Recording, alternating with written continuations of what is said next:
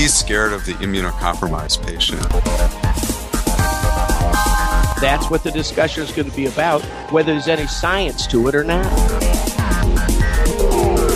Who's on the hook there? The radiologist or me? They get pneumococcal bacteremia. They have a mortality rate that's on the order of Ebola infection. 47 year old people are not supposed to die. This is most emergency physicians' nightmare. That would be a horrendous error. If you're going to have a psych floor, either have it on the 12th floor so they're dead, or have it on the second floor so they're not hurt. I don't think it would be unreasonable to ask them, have you contemplated harming yourself? You know the type of physicians I'm talking about. Hello, welcome. Rick Bukata, Greg Henry, Mel Herbert, coming to you with the January 2010 issue of Risk Management Monthly. It's not fair. It's not fair. You guys are sitting in Southern California, and I'm here in Michigan. It's four degrees where I am, Rick. Well, it's four degrees where you are. We have about 70 more of them right here. and we got all your degrees. It's kind of hot here. Don't rub it in. Move along. No, I got to rub it in. I got to rub it in right now. We have no money in this state. It's a complete disaster, but I'm looking out the window right now, and it is the most perfect day you can possibly imagine. I'm sorry. Yes, I, I would agree. I'm at my son's house, Ricky Babaloo, who's setting this up. You have to bear with us, folks, because we may wind up talking over each other a little bit because we're doing this on Skype. Greg is miserable in Michigan. I'm in Monrovia, California, and Mel's in Woodland Hills. But Normally we get together physically, but we haven't been able to do it this month. But I think we have some in persons coming up. So bear with us. I can't get to see Greg's face when he contorts it when I say something that he doesn't like, kind of thing. So we might step on each other. Well, here's the menu for today's recording. The appetizer, Greg's going to give us a series of closed claim cases that we think are pretty hot. Second, we're going to do a little bit of Good Samaritan. Not too much, but a little Good Samaritan. The main course is infectious disease emergencies. We're going to do a little bit about some antibiotic related problems that relate not to allergies, but to uncommon but serious conditions that they can be associated with.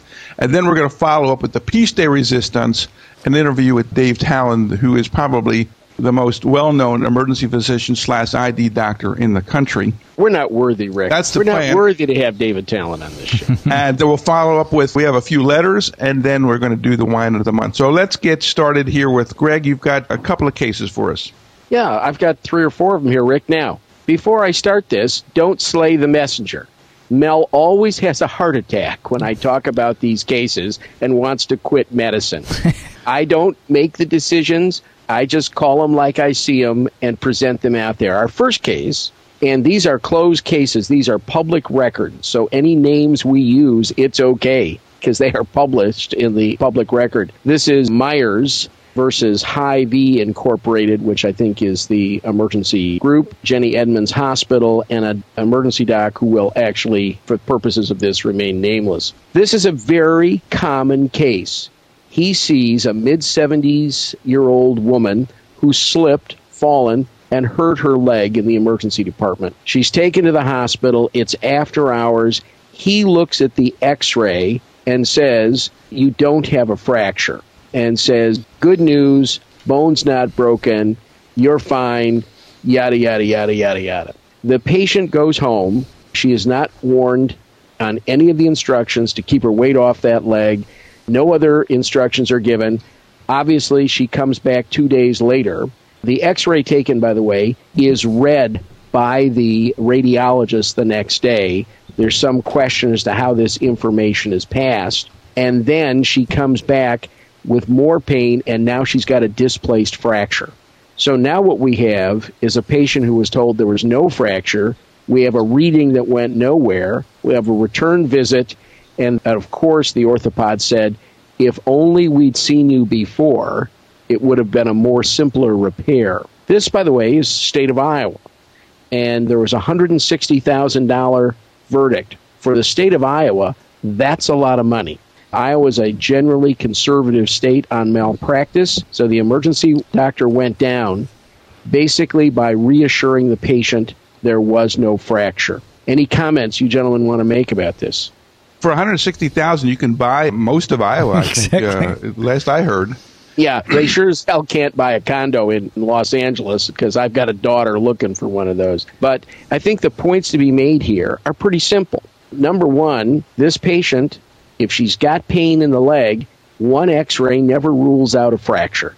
I don't know why you'd say anything other than stay off of it, non weight bearing, set you up to see your doc. If it's not getting better, we'll take another picture. Sometimes you don't see it the first day and play that card instead of, yeah, you're fine. It doesn't make any sense from a medical legal standpoint. Secondly, if you take a picture of somebody that night in a timely manner, if the emergency doc's reading and the radiologist reading are at variance with each other, somebody needs to resolve that problem. You can't have somebody sitting out there for a few days, and you know the usual report comes back and say, well, could be a ditzel there or here or something like that. Just make a call and say, keep your splint on see your doctor as planned, but at least be honest with the patient. You know, I can't tell you how many people I've seen who, when you're honest with them, they can handle it. It's okay. I don't think I'd agree with your take on this, honestly. We just did in the January issue of the abstracts a paper. Of course, I'm sure all of our listeners get the abstracts. This paper looked at people who had fallen and who were unable to bear weight thereafter, who had negative plain x rays. CAT scan revealed a fracture in 40% of them. The mantra should be if you've fallen and you can't bear weight, more likely than not, you have a fracture of your hip, and we need to do a better x ray, a better study than what we've done. So we go to step two, and all of these were demonstrated on CAT scans. And CAT scans are available in our hospital 24 7. We do them at the drop of a hat. And I wouldn't be sending this person home when not weight bearing. That's well, not a tenable kind of thing to do. These are old people. wait a sec. No, no, we send people home non weight bearing, or at least with walkers all the time. When we know the diagnosis. when we know the diagnosis. The other thing is, the plain film was positive in this case. They did not need a CT scan. What they needed was a timely reading of the plain film. They needed a better reader. They needed a better reader in this case, but, and it was clearly read the next day. And then what you have is a problem in passing that information along and getting back to the patient. Although we have seen people who have truly negative x rays, and on further evaluation, they have these non displaced fractures, which obviously can deteriorate and become right. So I think the key here is to have a high index of suspicion, inability to bear weight, is a real tip off that if your x ray is negative, I would really be more careful and say, let's take another study here. There are not very many of these cases, but you don't want to miss them. I don't think there's any question about the fact that the physical exam, and this is my prejudice, is absolutely important. If that examination shows real pain in that hip, I don't really care what the first picture shows. They're probably going to get another study because you're right. I've seen these people who I can't see it on the first film. I just can't. And the CT scan shows it virtually every time. We actually went over this last month, but I want to do it again. So I see a patient, I get an x ray, it's negative. By my reading, I send the patient home. The radiologist reads it. Now they read it as positive. Who's on the hook there? The radiologist or me? The radiologist is on the hook for correctly reading the film, transmitting the fact that there's a variance to the emergency department. It is then the problem of the emergency department to follow up with their patient. After all, you've consulted a doctor, a radiologist, to give you an opinion on a film. He gets back with you and says, This is what your film shows, then you have an obligation to contact the patient. What I usually do is I'll try and call the patient. I'll call the patient's primary doc if they've got it. And and a lot of these are questionable things. You know, it's a ditzel of this or that.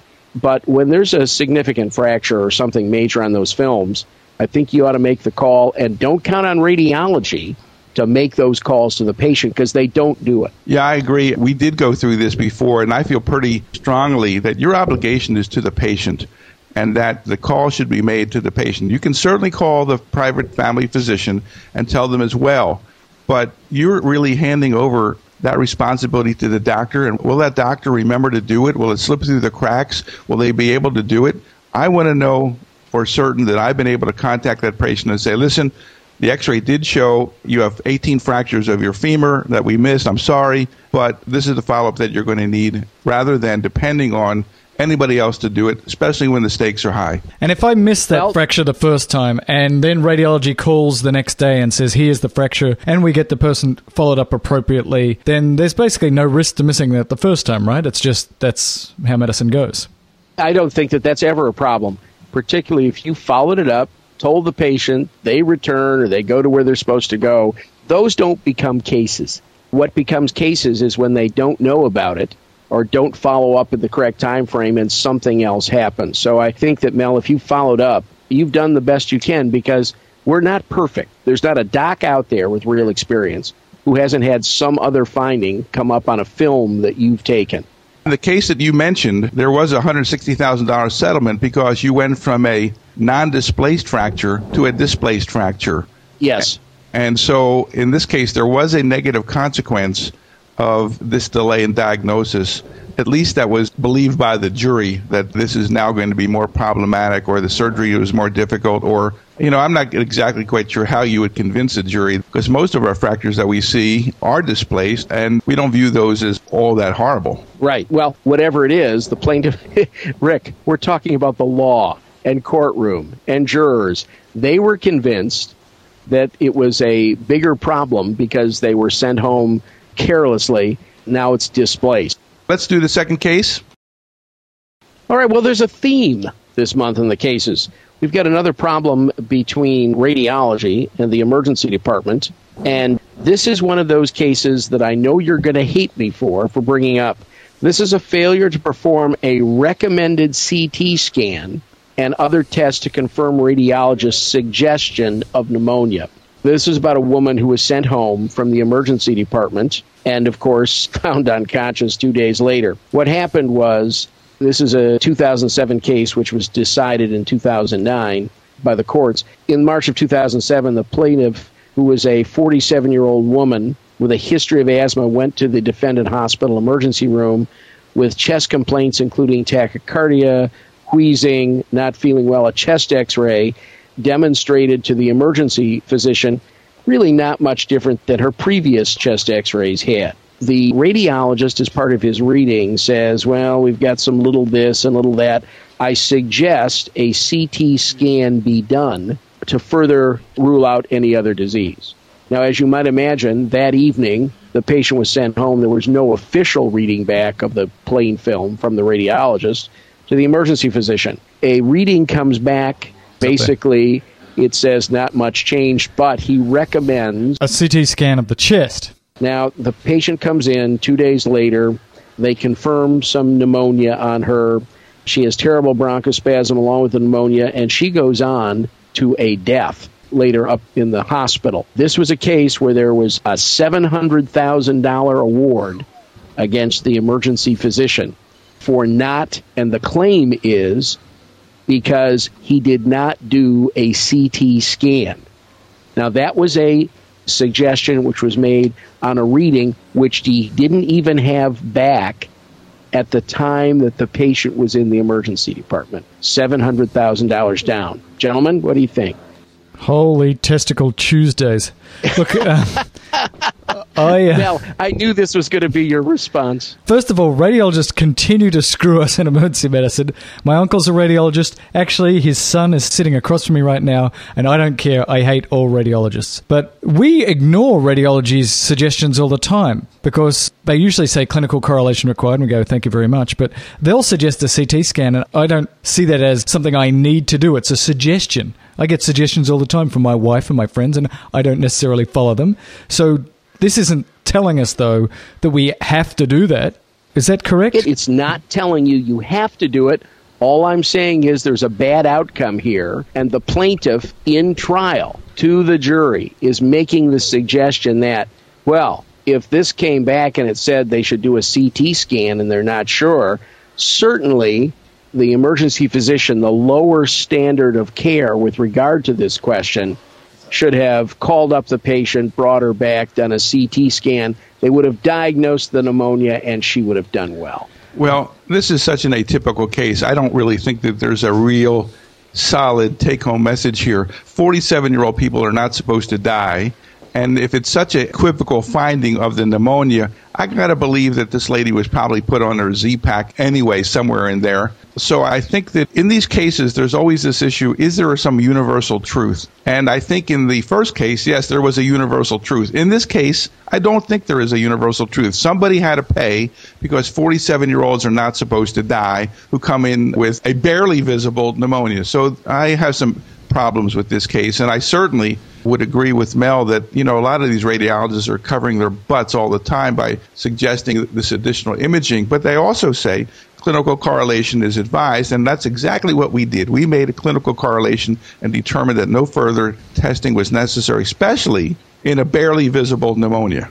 Well, I can see those risk averse physicians right now that read this saying, well, radiologists suggested we should get a CT scan. Because I am so wimpy and afraid of the world and I might possibly get sued, I therefore have to do this because if something goes wrong, then it's going to go for $700,000. You can hear it right now. You know the type of physicians I'm talking about. Absolutely do, but understand this. Rick says this is an atypical case. All I'm telling you is it is a case.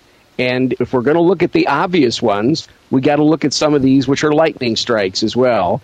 And this is a lightning strike. What I think is problematic is, again, the relationship between emergency medicine and radiology here. Should they be making those kinds of suggestions unless there's some real cause for this? You know, when you say, I think you ought to get an MRI or a CT, what they're saying is, I think you ought to send another thousand bucks or two thousand bucks to the radiology department and self-serving. Another issue here is what are the stakes? If they're saying, I think there might be something in that person's brain, I'm not sure I would recommend an MRI, that's a lot different than saying, well, there may be some minor pneumonia here, which may be more clearly delineated on a CT. I think that's totally different in terms of the potential consequences. And I don't think that the take home message here is do what the radiologists say all the time. That would be a bad mistake. I was joking about how I hate radiologists. Obviously, they're good people. and no, no you can't get out of it. You've already committed you yourself. Because they're not wrestling drugs. Actually, I think I'm really ticked off because my uncle told me 27 years ago to go into radiology and I did emergency medicine and he's got a better life than me. But I'm not bitter. no, not at all. No. No, well, it does tell me one thing that we, rather than being antagonistic towards radiology or we really need to be very integrated with radiology. You need to have systems in place so that when these positives come up that we miss, when they have suggestions that they are clearly and in as close to real time as possible transmitted to the emergency department. I think it's no longer acceptable for them to be doing reads a week later and making suggestions that we never see. This has got to be happening in real time. They got to Twitter it, they got to Facebook it, they got to do something. They got to use some technology to get that information to us as fast as possible. All right, well, I'm going to end this series on cases with a little happier note. An emergency doc sees a patient in his emergency department, 31 years of age, a male, who has a history of insomnia, psychosis, auditory, and visual hallucinations. There's no evidence here that he also had fibromyalgia, but we can assume it. The patient admitted that he had been taking GHB for days and had not taken his anticonvulsant medications, and he was very strange in his activities. The emergency doc says, I'm going to get him committed to the psych unit. Is everybody happy with this so far? Does this sound good? They call in the psychiatrist, and the psychiatrist takes a look, say, Yeah, we'll put him up on the floor. He does his exam. I don't know why they do this, but the psych floor was on the fifth floor. Now, if you're going to have a psych floor, either have it on the 12th floor so they're dead, or have it on the second floor so they're not hurt. But he had I'm it sure on the fifth floor. So in the morning, in one of the day rooms, he throws a table through the window and jumps out the window from the fifth floor, and now he's a paraplegic. Now the lawsuit comes. And they've sued, of course, the psychiatrist who saw him for not picking up the suicidal tendencies. They sue the emergency physician who's enjoined in this action about did you suggest that he needed one on one or careful monitoring? Now, if you actually look at the monitoring, the psychiatrist had written for checks on this patient about every 15 minutes, but he did not write for one on one, somebody had to be in the room. But there had been no suicidal ideations noted by the emergency docs, the nurses, the floor nurses, or the psychiatrist. So, in any event, this went through to the trial, and this turned out to be a defense verdict for all physicians involved. You know, one of the things you mentioned, Greg, is that nobody had mentioned that there were any issues regarding suicidality. In that regard, I do think it's really strange that the four or five people that you cited was this an affirmative statement or was there no statement? If there's no statement regarding suicidality, I think that that's a little bit less helpful than the patient was asked and there's no evidence of suicidality at this time. I don't a, have a, a, positive. I don't have that. And, and yeah, I don't have that there was a positive statement. Rick. Yeah, I think that that's really. I think one of the issues here is when we're talking about psychotic patients who are bad enough that they need to come into the hospital. I don't think it would be unreasonable to ask them, "Have you contemplated harming yourself?" That's a straightforward question that it's easier than asking them about their toilet training, and it's more pertinent. And I think that this would be kind of assumed to have occurred. So even though we don't know the specifics here, I think it's a good idea when dealing with complex patients like this who do need to be hospitalized that you have an affirmative statement that you've asked them about the specific fact and put it in the chart because just for the reason that you mentioned. And I can tell you, Billy Mallon, when he was working at our hospital about, oh, maybe 10 years ago, he was associated with a person who jumped out the fifth floor window of our hospital and didn't do as quite as well as your patient did. So there is this key decision that people have to make about does this person require a sitter with them at all times?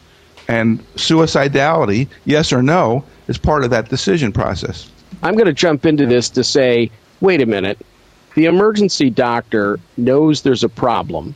He's called the psychiatrist. The psychiatrist is physically present with the patient. At a certain point in time, I can't practice medicine for everybody in the country.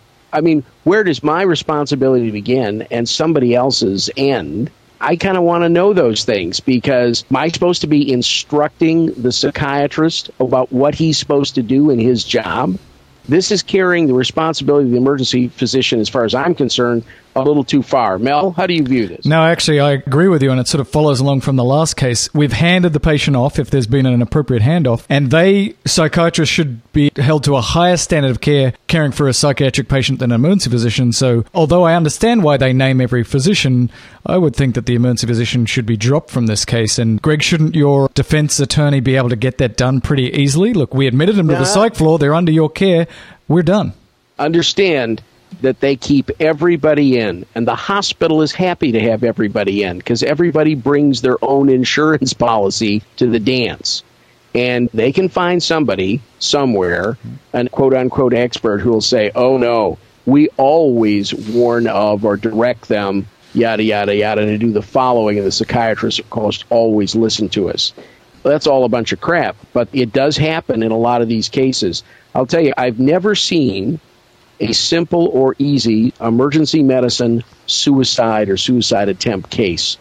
They're always murky, they're never clean, they're never easy, and they always have lots of other issues than just the simple medical care. Most times, we're not bad at the medical care. It's all these others associated things. By the way, one of the issues against the hospital was how come on a psych floor they had tempered glass and not impact resistant glass. You know, the glass, Rick, you always talk about that we have where people check in in the emergency room.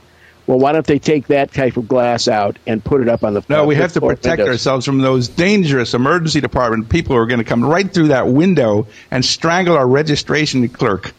All right. Well, anyway, those are my three cases for the month, and I know that there's not total unanimity here of thought, but yes. you know what? That's the way the world is. Yes, there, I wanted to point out there was not unanimity here because my position on that last case was geez, it's such a basic question to ask a person who's really struggling with some psychological issues. I mean, they ask all kinds of other irrelevant stuff. Whether you have any thoughts of harming yourself would be such a straightforward thing to do. It would be expected of you to do it, and it would be expected that you would convey that to the next caregiver. And if the person said, no, I don't, then I think that that would be very positive on behalf of your case.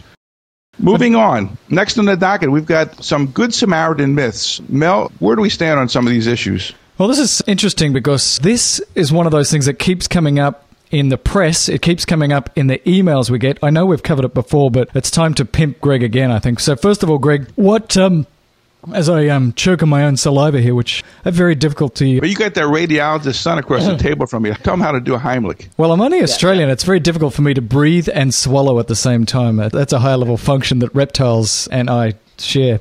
Look, so Greg, tell us first of all uh, about the Good Samaritan Act. Where does it come from and what's the basic concept there?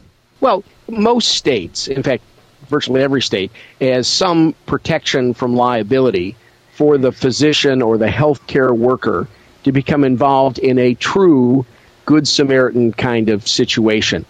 The problem is when we go to define that situation. Some states, and let's take Vermont as the example, they were the first in the country, I think, to have a Good Samaritan statute that said not only are you not going to get sued if you stop at an emergency, but you have an affirmative duty to stop. In fact, it's a high misdemeanor for a physician, nurse to not stop at the scene of an accident. Now, obviously, that depends on the goodwill of people as to whether they're going to become involved. But it's interesting that the state not only said, Are you free of liability? but you have a duty. And so they put an affirmative duty on stopping. Most states basically say that if you have done in good faith and you've not committed anything that looks like reasonable or wanton recklessness, you know, if you stopped and the person had a sliver in their finger and you cut their head off, that would be sort of unreasonable care given at the scene. But most states want to do two things. They want to encourage healthcare people to become involved. And secondly, they don't want them sitting around all day thinking, oh my God, I put my house and my family and my kids' educational trusts up because I've helped somebody on the street. And I think it's good public policy to encourage people to become involved. I'll say this in the state of Michigan, we have no case where a doctor has stopped outside the hospital at the scene of an accident, become involved, and has ever been sued. No case. And Michigan's been a state since 1837 or something like that. And the reason is this what attorney wants to have his name associated with that case, and what judge would ever let that case be filed? The moment that case is filed, the wrath and shit that would come down on him is unbelievable. And the next day, the Michigan Medical Society would put out a bulletin saying, don't stop anymore. So I think that in the clear case, and here are the points that have to be reiterated every time you don't have an obligation to the patient. You're just sort of walking by. There's no previous doctor patient relationship. It's not your patient. You haven't sent a bill of any kind and you're giving an emergent type of care at that moment. If it meets those criteria, go ahead and do it, doctors. You're fine. The problem is when we wander into these semi or close sorts of things, and then you give advice then you're opening yourself up for liability. Well, it seems pretty clear. These are good laws. They are to make physicians and nurses look after people on the side of the road, on the aeroplane, that kind of thing. But when it starts to get sticky, is things like what about you're working in a hospital? You're in a little hospital, you're in the emergency department, you're looking after your patients down there. But then let's say there's an emergency called on the floor, and you, as a good Samaritan emergency physician in this case, run up and go and help out. Or there's a situation where in your contract it says you physicians in the emergency department will respond to the codes on the floor. You don't really have a choice. That's part of the contract. Can you be protected under Good Samaritan laws under those circumstances, or do they not hold in the hospital?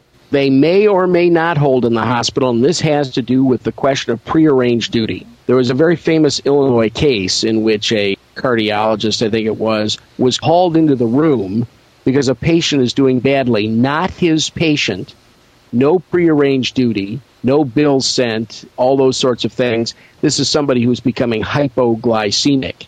And instead of putting 10 units of insulin in the bottle, they'd put 100. And so he responded. The patient did have some brain damage, that sort of thing.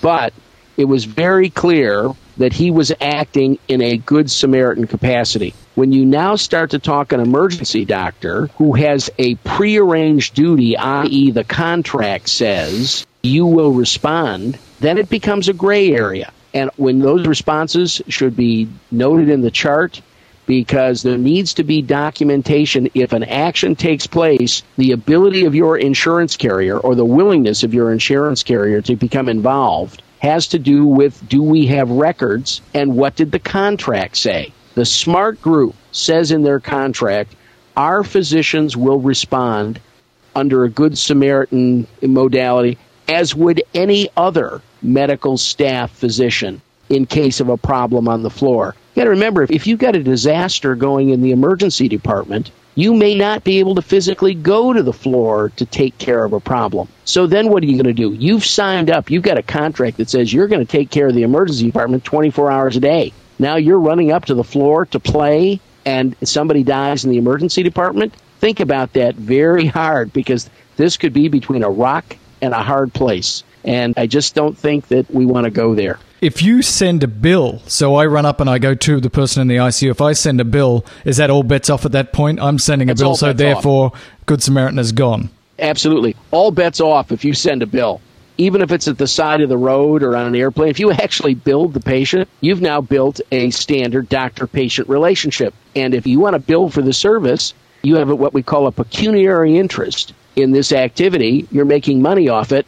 Nobody is going to say that that's Good Samaritan at that point in time. That would be a horrendous error for you to do. You've just abrogated everything you've got to get out of this problem. So I want to extend that in two different directions. First of all, let me extend it to the airplane because this has happened to me a lot. I know it's happened to you a lot. It happens to if you travel a Yeah. lot, this happens. So I'm on the airplane. Grandma goes down. I go help grandma out, and let's say grandma dies or something happens. If I get something from the airline, I get a bottle of wine or I get a free first class ticket. Does that again take away the Good Samaritan protection, or does it depend on the size of the gift? If it was a cheap, crappy bottle of wine that's worth two dollars, it doesn't matter. Or if it's a ten thousand dollar first class airline ticket, it does matter. Is there a difference between the gifts you might get for helping out? The gift is just that it's a gift. If you requested of them something, then you've essentially asked for a payment.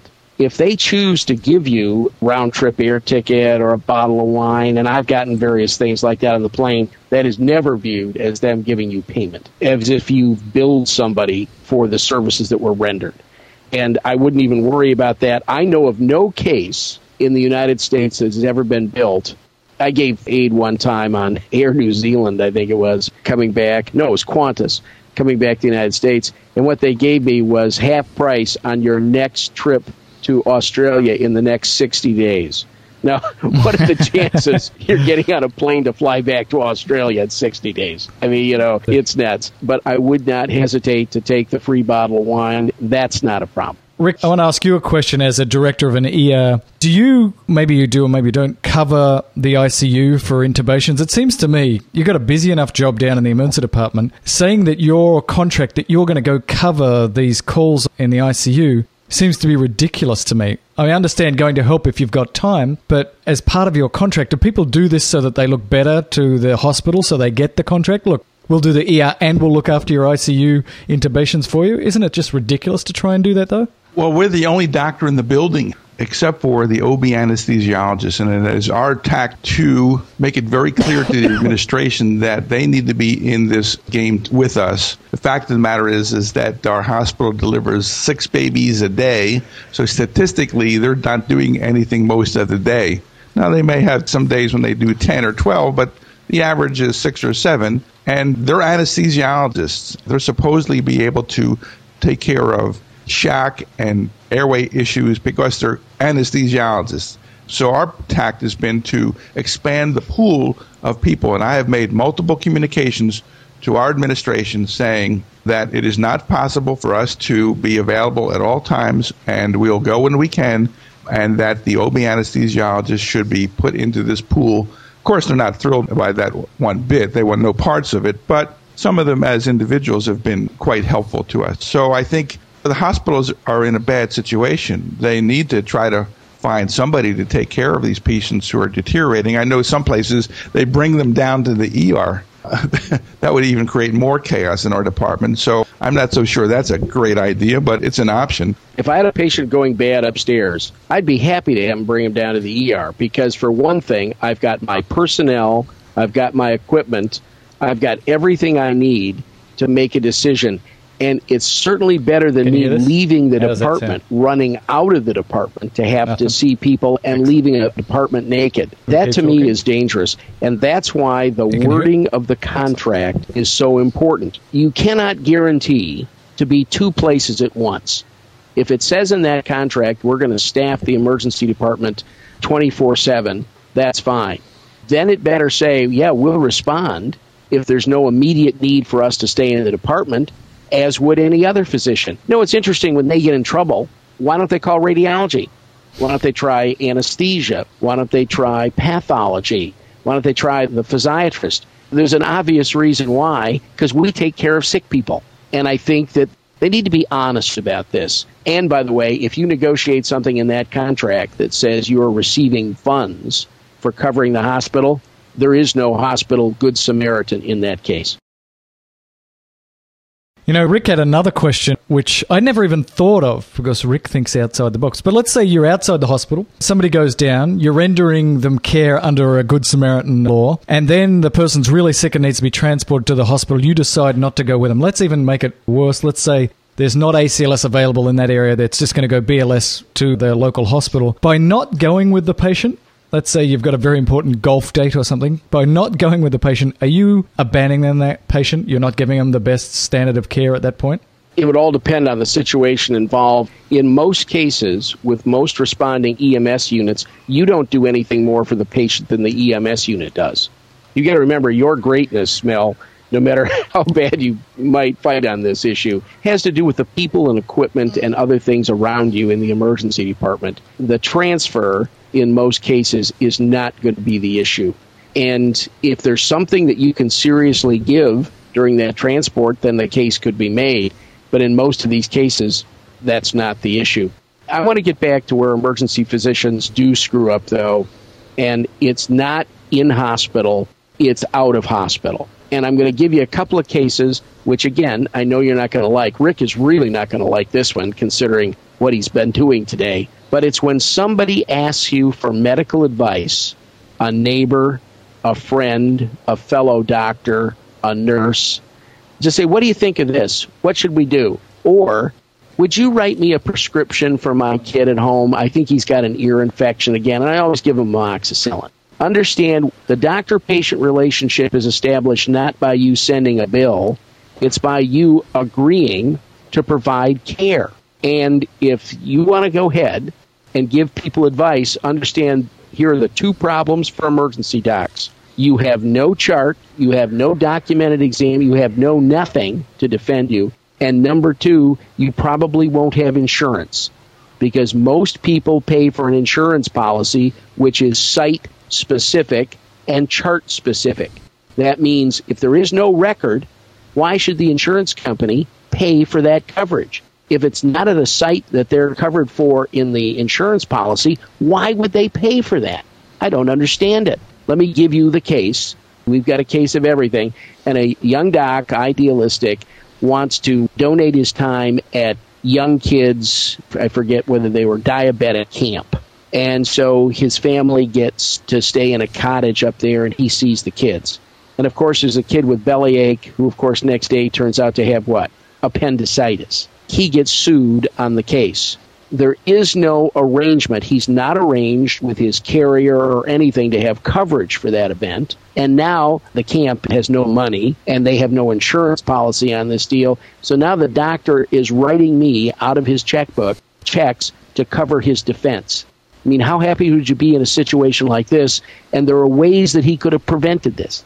Yes, this doesn't sound very good. Is there any type of insurance, sort of free range doctor insurance? I'm a doctor, I'm a roving intellect, and I might help out at camp and I might go do this and that? Or is it all situation specific? Well, we've done several things for DAX. I had several people who worked with us. I called the insurance company and said, Look, we're a big animal with you. I've got two guys who are going to do good work. I want a letter that says you will cover them. They'll make a chart on each case, but that you will cover them. This is your part of doing good. And what do you think the insurance company did? They sent us the letter because they wanted to keep the business. But the point is, we did it in advance. We didn't wait till a disaster happened because nobody wants you to come with a disaster. I promise you that. And doctors will sue doctors who have given them advice. Nurses will sue doctors. We got everything. I mean, everybody can sue doctors if they don't like what happens.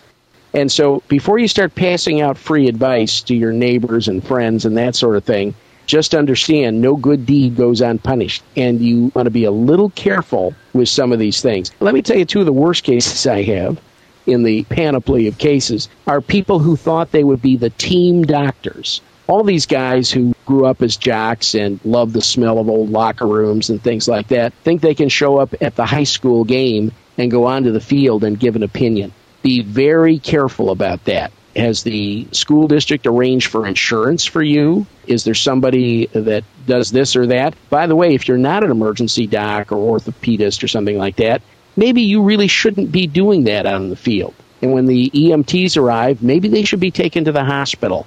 Be very careful in these situations and always ask this question What is the worst situation and what situation am I'm going to put my family and my assets at if something goes wrong here?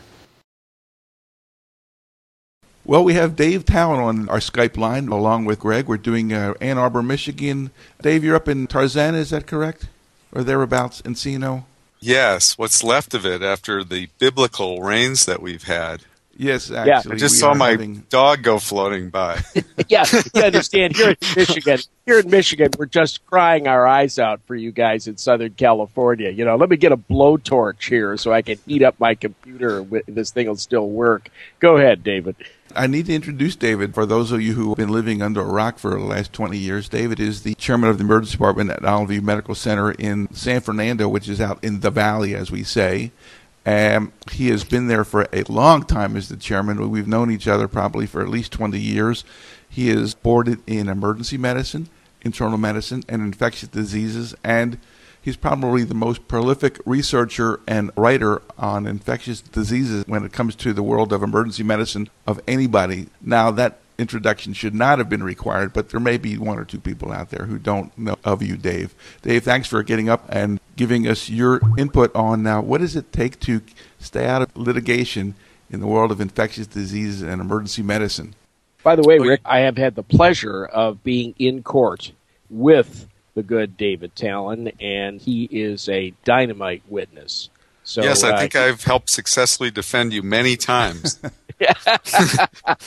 Sometimes as a, a practitioner, and many times as an expert. Yes, well, you certainly got that whole Kaposi sarcoma case gotten rid of, and we really appreciate that. Dave, you and I were involved in a case at our hospital maybe about mm, six or seven years ago. And it's the only successful suit we have had at our hospital. It involved a college kid coming home at Christmas time who had a flu like illness and went to a very, very well known hospital in the area and where she was diagnosed with the flu and they did a bunch of tests and sent her home and she went to a better hospital the next day, ours. And the question was, when were the petechiae noticed and what did you do about it? Because she had meningococcemia and we elected to settle that case for $50,000 because we believed that a jury of our peers would not understand that by that time the die was cast. And you were in because you had some landmark studies in that regard. But anyway, you may not have recalled that, but you did help us out in that case. Yeah, I don't recall that, but meningococcemia is one of the frequent diagnoses that you'll see in infectious disease problems in the emergency department that come to a medical legal case. So I'm not surprised by that. And this is most emergency physicians' nightmare. This is a tremendously dangerous disease. It can be rapidly progressive, the type that's primarily in the bloodstream. And the hallmark finding, the petechial rash, only occurs in about a third or half of patients, and of course, even less during the prodrome, which looks just like a viral illness. But you would admit, wouldn't you, David, that the one nice thing about this disease is it's starting to head downwards as our immunization programs have taken place and as the emergency docs have become better trained. I know this was more common in my medical legal practice a few years ago, and now I'm seeing relatively few of these cases. Greg, you practiced in the era before vaccines and antibiotics, so I don't That's think right. that applies to most of our listeners.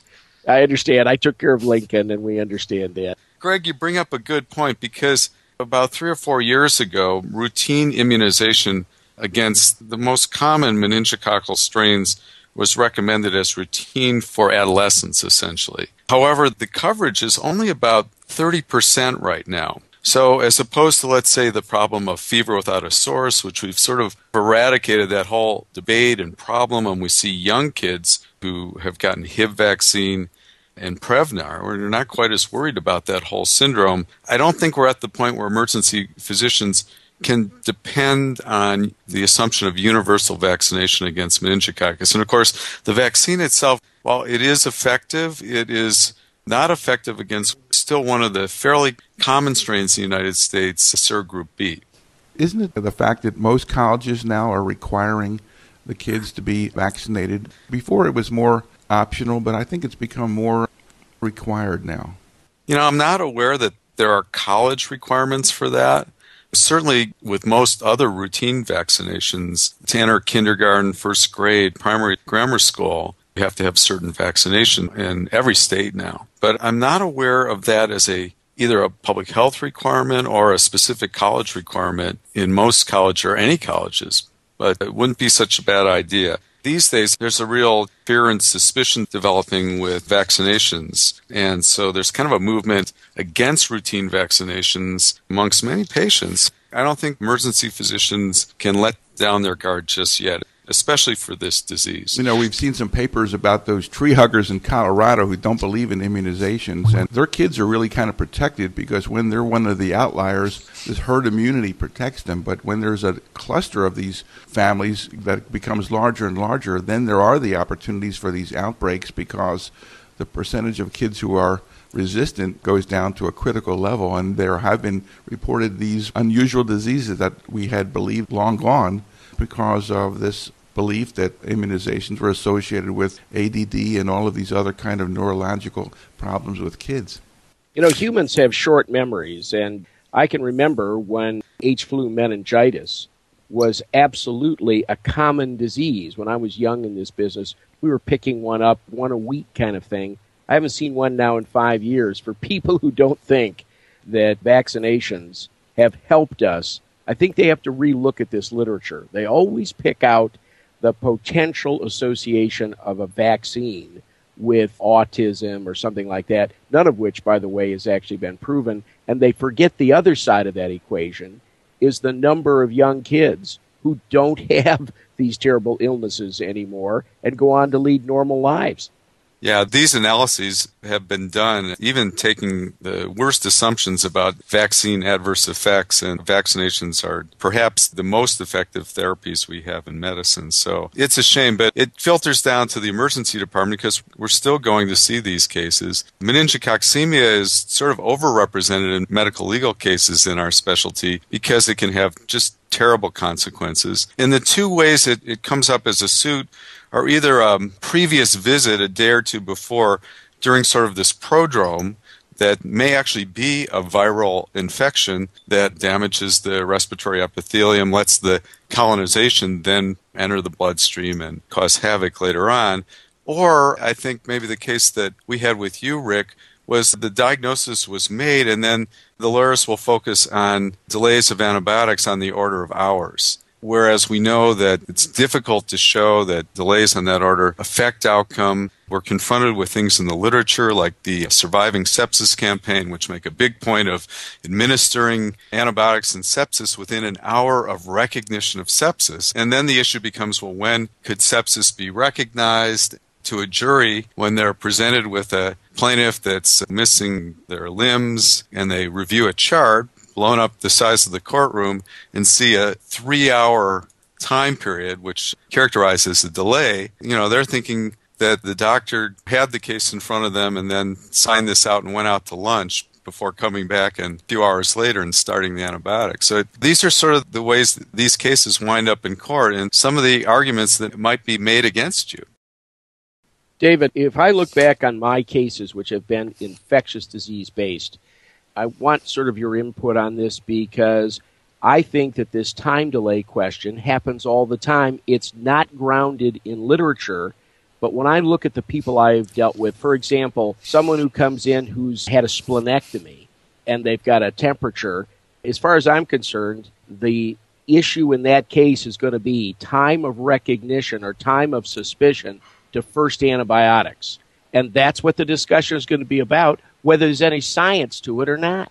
Yeah, let's talk about splenectomy. That comes up. It's not very common, but basically, usually the way I've seen these cases is that the doctor either doesn't recognize or get a history identifying that there was a splenectomy, or they don't interpret the susceptibility to severe infection that a splenectomized patient has.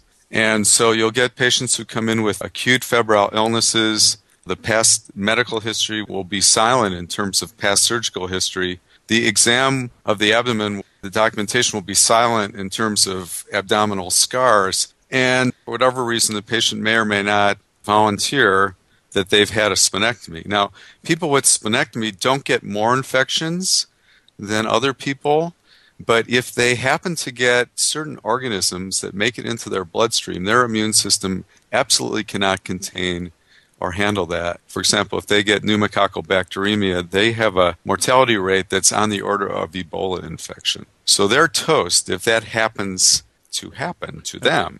And so an emergency physician confronted with someone who has splenectomy needs to understand that. And these are cases where you should routinely assume that the patient has bacteremia and initiate parenteral antibiotics. I'll tell you one of the areas where I've seen problems is between the emergency department and the floor. The emergency doc assumes that they're going to start the antibiotic on the floor. And What I usually tell all my docs is if you're going to give an antibiotic, give it now in the department.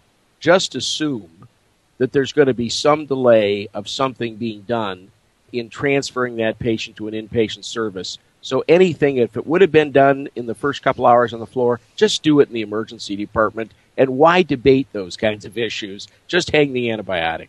I think that's a great recommendation. I think those practices have largely changed. We don't see that too often anymore. But of course, when I first trained and I came out, there was sort of this concept that, wow, these antibiotic decisions are so complicated. A mere emergency physician shouldn't be entrusted with that responsibility. We'll wait till the patient gets up to the floor and the primary care or infectious disease specialist sees the patient. And of course, we deal with time dependent infectious disease emergency. So we're not allowed to think that way anymore. And of course, we have a lot of quality improvement measures that are directed at timed antibiotics, like for community acquired pneumonia. So hopefully that sort of way of thinking has largely changed.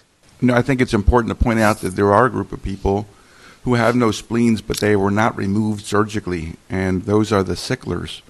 And those sickle medical legal cases at least in the past, were those source unknown febrile kids. It's probably the flu, when in fact they had pneumococcal bacteremia and they had autosplenectomized themselves over time so that their spleen was the size of a little raisin and was not able to protect them against the jelly coated encapsulated pneumococcal bacteria.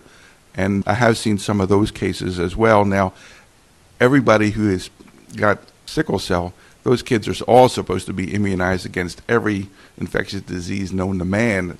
And it would be really kind of unusual to have a kid who has sickle who hasn't had the pneumococcal vaccine. But one of the problems I think that's developing is that some of the less virulent versions of those pneumococci are becoming over time the more virulent ones, and so there's being a swap out to a certain extent. Are you seeing that in the literature, Dave? Yeah, and you can in this last month's emergency medicine news, you can read a little something that I wrote talking about pneumococcus. And although Prevnar has reduced rates of invasive pneumococcal disease and meningitis greatly in children and to some extent in adults, remember it's a heptavalent, seven valent vaccine. There's over 100 serotypes of pneumococcus. And you're right, we're starting to see a shift towards more infections with strains that are not covered by the conjugate vaccine, which is seven valent, or the less effective polysaccharide vaccine that's 23 valent in adults. And the organisms are pretty smart, or they're so stupid that they just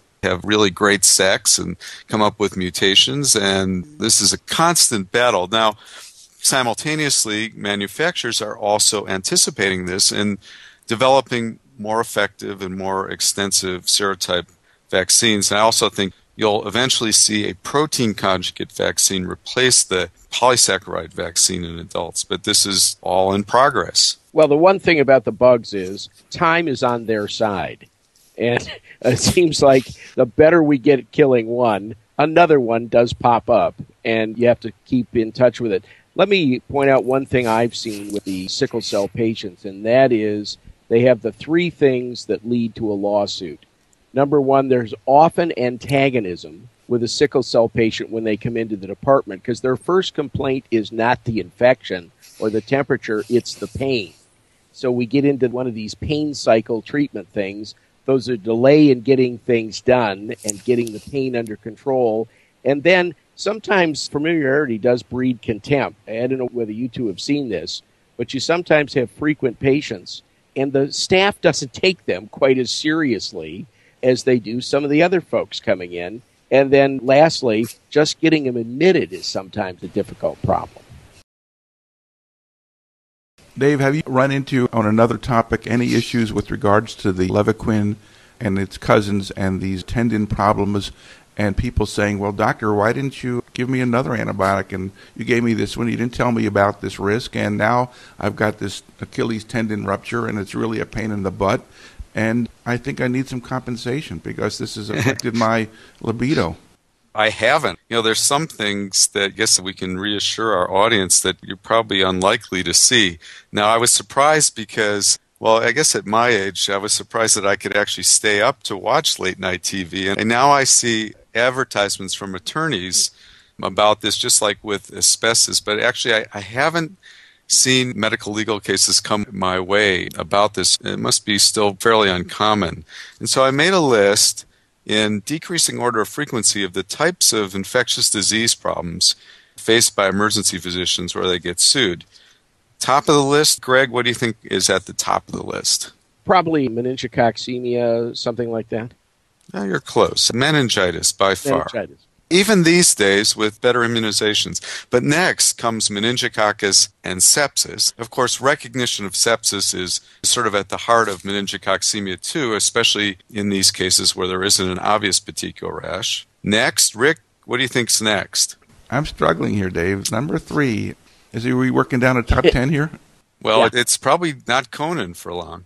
yeah, yeah, yeah. I don't know, Dave. Number three. Greg, Greg, do you want to help him as as you usually do? Well, as we usually do.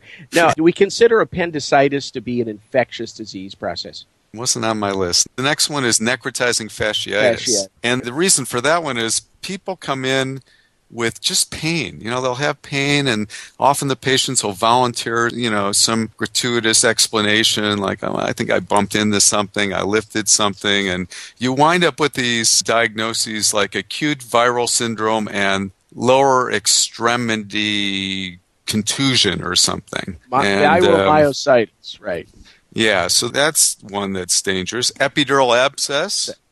I was going to say that in my practice of this, if you look at bad outcomes where they're still alive and need a lot of support and therefore a lot of money, epidural abscess has become huge for a lot of reasons. I think the number of drug shooters in the country is fairly large. And again, there's this thing that frequently back pain does not get the serious attention it needs to get. Yeah, I mean, here you've got a life or limb functioning threatening diagnosis that a central complaint is back pain. And of course, we have just so many people we see for musculoskeletal back pain. So I think that often I would say the standard of care for epidural abscess is generally to miss the diagnosis a couple times. And I think knowing the risk groups like IV drug abusers is very important, and many of us are aware of that. But then you get people who have had IVs in and PICC lines or they're hemodialysis patients, and they're also at risk for what's usually a staphylococcal bacteremia. And so we're seeing more patients who aren't the typical IV drug abuser with the fever and the back pain. Of course, these being subacute infections are extra difficult because they may not present with fever. Dave, we did an issue pretty much exclusively related to this diagnosis because the diagnosis is made on the second or third visit, but not on the first. And I just like to reiterate and like you to kind of see if you agree you got to look at the temperature of all of those back pain patients. 100.5 is a fever, And you need to kind of understand that that may be connected. The other point that you made, I think, is really important. It is not just the drug seekers. In fact, the incidence of these infections is increasing as there are more and more people who have hardware in them for various reasons. And to be aware that a recent infection may have seeded this. It could be a cellulitis. It even could be a urinary infection or a respiratory infection that was bacteria, which was the cause of this thing. And if you're not aware of these associations, you're going to go down the garden path, particularly because we just tend to, oh, geez, another back pain patient. One other point I think that is important is these things tend to be in the thoracolumbar area, and back pain in the thoracic area is more uncommon than not because the thoracic back doesn't move very much. So usually pain that's musculoskeletal is in the neck and the lumbar area. This is one of the areas that you ought to be careful of if it's in the thoracic area. And lastly, there's this issue about pushing on the spinous processes. Have you heard about that? That if you find tenderness by pushing on a spinous process, that should also make you think of this diagnosis because that's not typically associated with musculoskeletal back pain.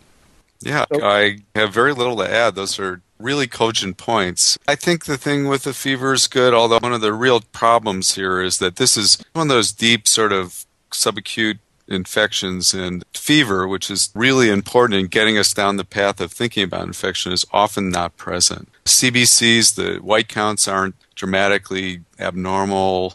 You don't see left shifts and bands because of the subacute nature of this. And I guess if you're to the point of ordering a sed rate because you want to exclude an epidural abscess or a spinal osteo, you probably should be doing an MRI anyhow.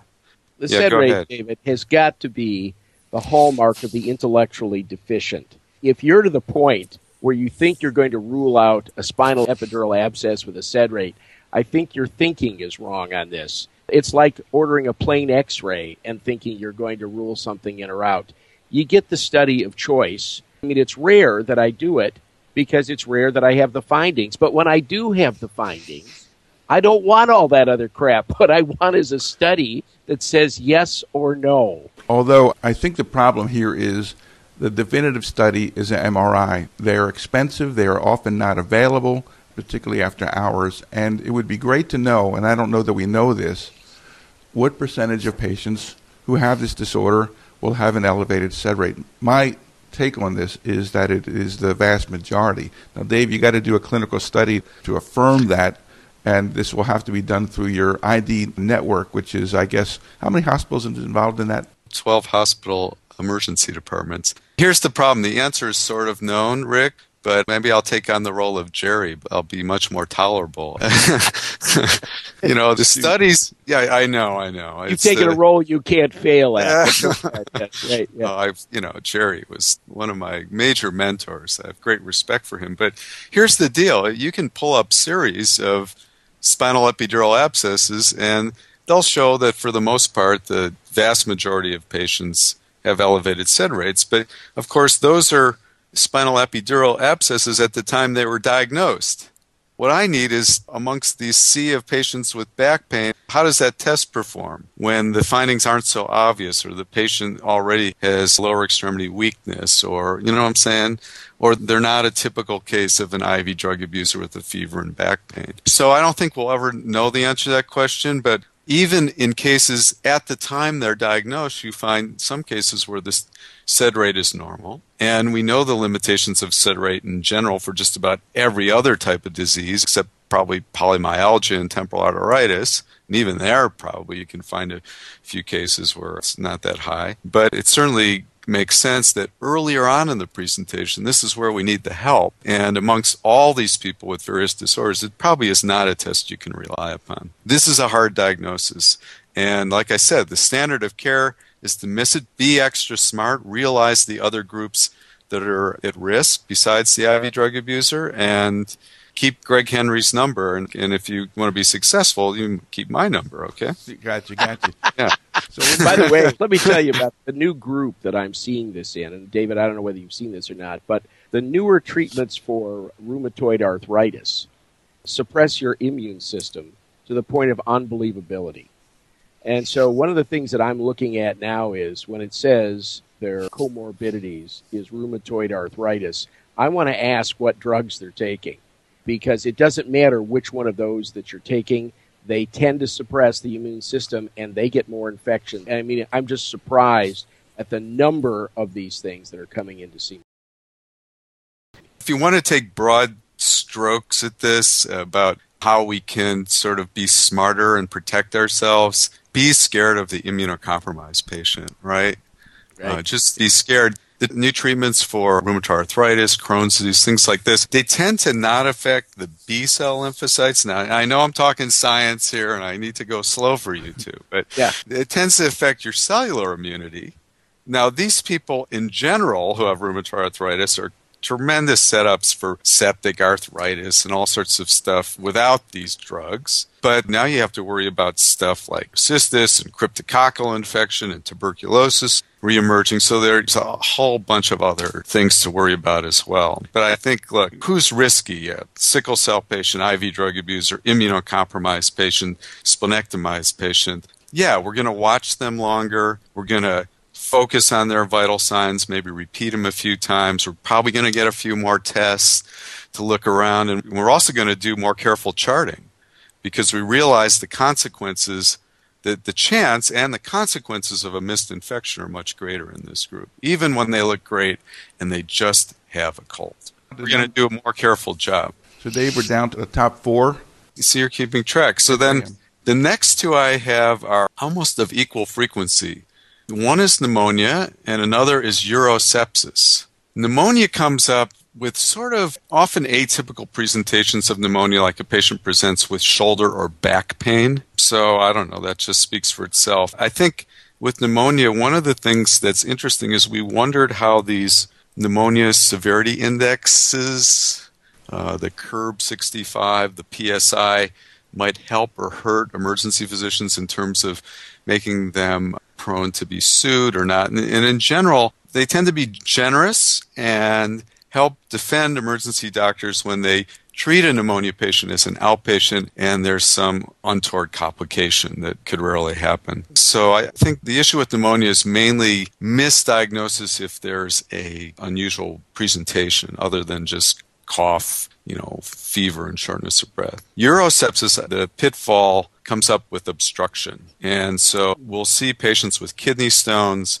A urinalysis may show a few extra white cells, sometimes a lot of extra white cells that may be due to the irritation of the kidney stone, but can also be due to infection. And if that's overlooked, then a patient with complete obstruction and infection, they're at great risk and they can die very, very quickly. So that's one issue with urosepsis. The second is you've recognized the patient has urosepsis and you don't think to look for obstruction or you find it and you don't get your urologist or your invasive radiologist to bypass that obstruction with a stent or a percutaneous nephrostomy drainage. Those are the next two on my list. Did you guys want to comment on those two diagnoses? Well, one thing about urosepsis, Dave, is that it's both ends of the spectrum the elderly, those people with stones, and then the very young. If I had to get one test in a six month old or younger, it's not a blood test, it's look at the urine. Because I think if you actually actually look at the numbers of why they're sick, particularly if you look at little girls at that age, it's urosepsis, and that is the space in the body where the infection is going to hide.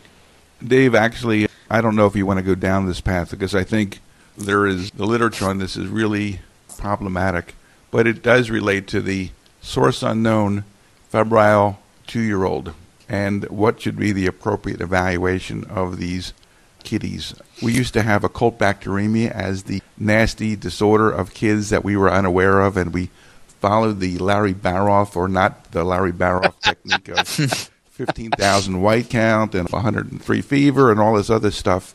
And that was easy compared to this occult pyelonephritis. If it's a febrile kid and you're going to blame it on urine infection, you're not talking about a bladder infection. You must be talking about pyelonephritis. And I've been wrestling with this because the implications are that we have missed bajillions of these kids in the past. And I think it's just a real quagmire. I'm not interested in putting a catheter into every one year old girl who I can't say, well, it's probably a viral infection. Yeah, I think you should get Larry on here and, and beat him up. But where I see these in terms of what we're talking about, the medical legal cases, it's the very young children, the neonates, and it's usually under a month who have a fever. And those patients, we are still, you know, I think, especially as emergency physicians, I think we have to be pretty uniformly very careful with. And the default is to presume that they're septic and empirically treat them after they're cultured. Of course, as you get to term healthy infants over the age of one month, and you're giving the borderline case at two months, they're prone to the vaccine preventable infections for which they're not yet immunized, and they're also somewhat prone to some of the early pathogens you see in the neonatal period. The risk tends to be much less than in the patients, the children that are under one month. So you can do testing and observation and look for a source. And in the absence of a source and a stable kid with laboratory parameters that are somewhat reassuring, you can arrange follow up, careful follow up,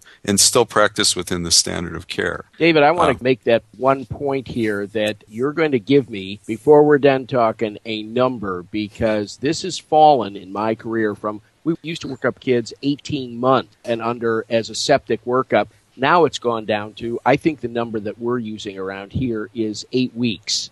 If they're febrile, they're under eight weeks, they kind of get blood and urine and stuff from every spot in the body. But I mean, where does this begin and end? Is the eight week number now the appropriate number? Is it six weeks? What do you do? I would say that the eight week number is approximately where we practice. I think it also depends on the practitioner's experience and comfort with the child. It depends on the type of home situation and connection with a close connection with a pediatrician. All those things come into play. If you do not routinely see young children, then your ability to assess their stability, I don't think is as good as someone that does. And you may have to rely on more tests and a longer period of observation in a patient who's nine weeks or three months. So I think what you're describing is reasonable, and it's probably what most people do. And as a textbook standard, it certainly could be defended. You yeah. can't go wrong with a 12 hour follow up on any kid who you're not sure about. David, you have nicely skirted my question, and frankly, I don't think I want an answer to your recommendation for a two year old source unknown fever. I don't think anybody would really argue about the necessity for doing the septic workup in the one, two, three month old kind of kid. And when we talk about that, intrinsic to that is a lumbar puncture. It is the disorder that is kind of the most serious, if you're going to pick one, of infections in the lungs or the urine or the brain. So, what do you think about this idea from a medical legal point of view of once you have gathered those specimens and sent them to the lab, and you don't really think that this kid is likely to have a serious infection, but you don't know because no cultures are back, would it not be a reasonable thing to treat this child with some kind of relatively aggressive antibiotics pending the results of those tests? When you respond to an attorney, would it not be, well, doctor, you didn't know the results of these things. Would it not have been prudent to do this for little Johnny? Oh, yeah. I mean, look, presumably you're doing a lumbar puncture because you think there's some reasonable suspicion of bacterial meningitis. What if the child is two months old and I have no idea? The child looks okay, but I'm not sure. Well, there's a gradient of suspicion, but you're suspicious enough to do the lumbar puncture. And I think, first of all, in that two month old, we're usually not delaying our lumbar puncture to get CT imaging, although sometimes that might happen. It might be indicated. And so you can get your LP straight away. If the fluid looks cloudy, run, don't walk to your nearest Pyxis machine. And if it doesn't, then I don't think there's a great harm in giving the antibiotic. You've got the fluid, it's like antibiotic cheap, few side effects. My habit is to give the antibiotic and then let's take a look at the results. But of course, you could make the case, and I think you understand the risk benefit. In a patient where you think that diagnosis is of low likelihood, then wait your hour, hour and a half for the results. And the chance that you're going to be wrong is low, but you might be. And then someone may be asking you why you waited. David, let me ask you a question. Are you getting a CT scan on a febrile kid who's moving all four extremities, has no focal finding? I never get CT scans on those kids. They just get rolled up, fluid taken, antibiotics started. I don't think the literature defends that kids who are moving all their extremities, you ever find anything on the CT. No, it doesn't, but occasionally, no, you do. And I'm sure we've all discussed this to some extent. It's unlikely that the LP itself is going to hurt the child unless there's some actual obstruction to CSF. But more the reason to consider CT in some individuals we'll just talk in general, is that there may be other intracranial diagnoses. And we just had a child that was referred for possible viral meningitis. They looked good, and they were ultimately diagnosed with a frontal subdural empyema or a brain abscess. Let's just call it a brain abscess. That's unusual. if one had gotten the CT scan, there would be no need for the lumbar puncture. And then the opposite is also true. We've had cases at Olive View where in adults, they've sort of tried to follow this kind of conservative path for only doing CTs where there was a, you know compromised state, focal abnormalities, altered mental status, whatever, and not done the CT, gotten the lumbar puncture, found a pleocytosis, admitted the patient, put them on empirical antibiotics for bacterial meningitis, only to find later that the patient wasn't responding, get a CT scan and find a big brain abscess with edema and now shift in retrospect, it kind of would have been nice to know that ahead of time. So I think that you understand CT, my dilemma here. Yeah, I think in children, I don't routinely get CT. I try to be extra smart. If there's something else going on, perhaps a history of trauma, perhaps a chronic ear or sinus infection, congenital heart disease, all these things might make an individual at greater risk for a space occupying lesion if there's a history of HIV, cancer, things like that, especially in older individuals. I more routinely get CT scan. I think we're not often considering doing LP. We're not often considering CNS diagnoses. And so I don't think I'm going to break the bank with one more CT scan. You get a lot of very important actionable information, even negative information. So my bias leans more towards doing more CTs. Although, again, in the typical child, I don't think you routinely need to do that. I guess I'm the stingiest guy in the world about CT, but I also think that's how comfortable you are with examination skills and all those other things, which have now gone out of style in medicine. Well, ladies and gentlemen, boys and girls, that was Dave Talan, who's a professor of emergency medicine at uh, UCLA and director of emergency medicine at the Olive View UCLA Emergency Medicine Department, and the man who gave me my first job out of residency. So we thank Dave, and we will hopefully speak to Dave or Greg or one of the other OD gurus at Olive View again soon. I thought that was very helpful. All right, we're back to wine of the month, and again, carrying on our tradition that we're not going to talk about those fancy bottles of wine. I'm going to give you a couple to think about, and I know that the true wine connoisseurs are going to go crazy, but the 2008 Beringer Alluvium Blanc, this is from Knights Valley, Napa. 16 bucks a bottle. It is absolutely fantastic, and I think that if you're going to drop some coin, that's the one to do. Another big name vintner who has consistently done a great job. The 2007 Robert Mondavi Cabernet Sauvignon at 28 bucks a bottle and even the big wine critics are saying, how can they make a wine that good for 28 bucks a bottle? Now, the last one which I have tasted, which I want to comment on, is let's say there's a huge event and somebody saved your life or your kid or something. You want to give them a nice bottle. There's a small vineyard in California called Vineyard 29, which is in Napa, and it actually produces maybe 8,000, 5,000 cases a year, something like that. Not a lot of wine. But my kudos to them. Their 2007 Cabernet Sauvignon received in the wine tasting test a 98, beating the French, beating the Italian. I mean, this beat the pants off of everybody.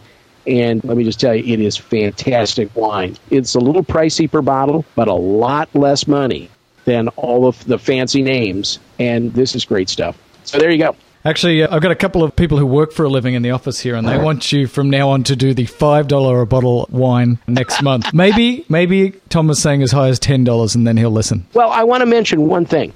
There is a new book out by Parker, and it's called Parker's Wine Bargains: The World's Best Wine Under Twenty Five Dollars a Bottle. And I'll tell you, it's now become one of my Bibles. If I go into a wine store, I've got that. I've got it with me and it is a real treat. And this is one of the great wine experts of the world who says, here's stuff that anybody can afford, or most people can afford, Nothing more than 25 bucks a bottle. I think this is a great book. Your Bible, so does it say, and the Lord said unto Moses, Buy the 78 cab, for it is good. Essentially, that's what it said. It says, you know, pass on the Chateau Lafite. Actually, I just want to say one last thing about Wine of the Month. Two great movies that I watched recently again. One was Bottle Shock, which is about the early sort of California wine period and a competition that they go in against the French. And the other one is And we- Sideways. Really a funny movie. yes, it's both great movies. All right, I thought that was a great session. Thank you. Bye for now. Bye bye. Bye.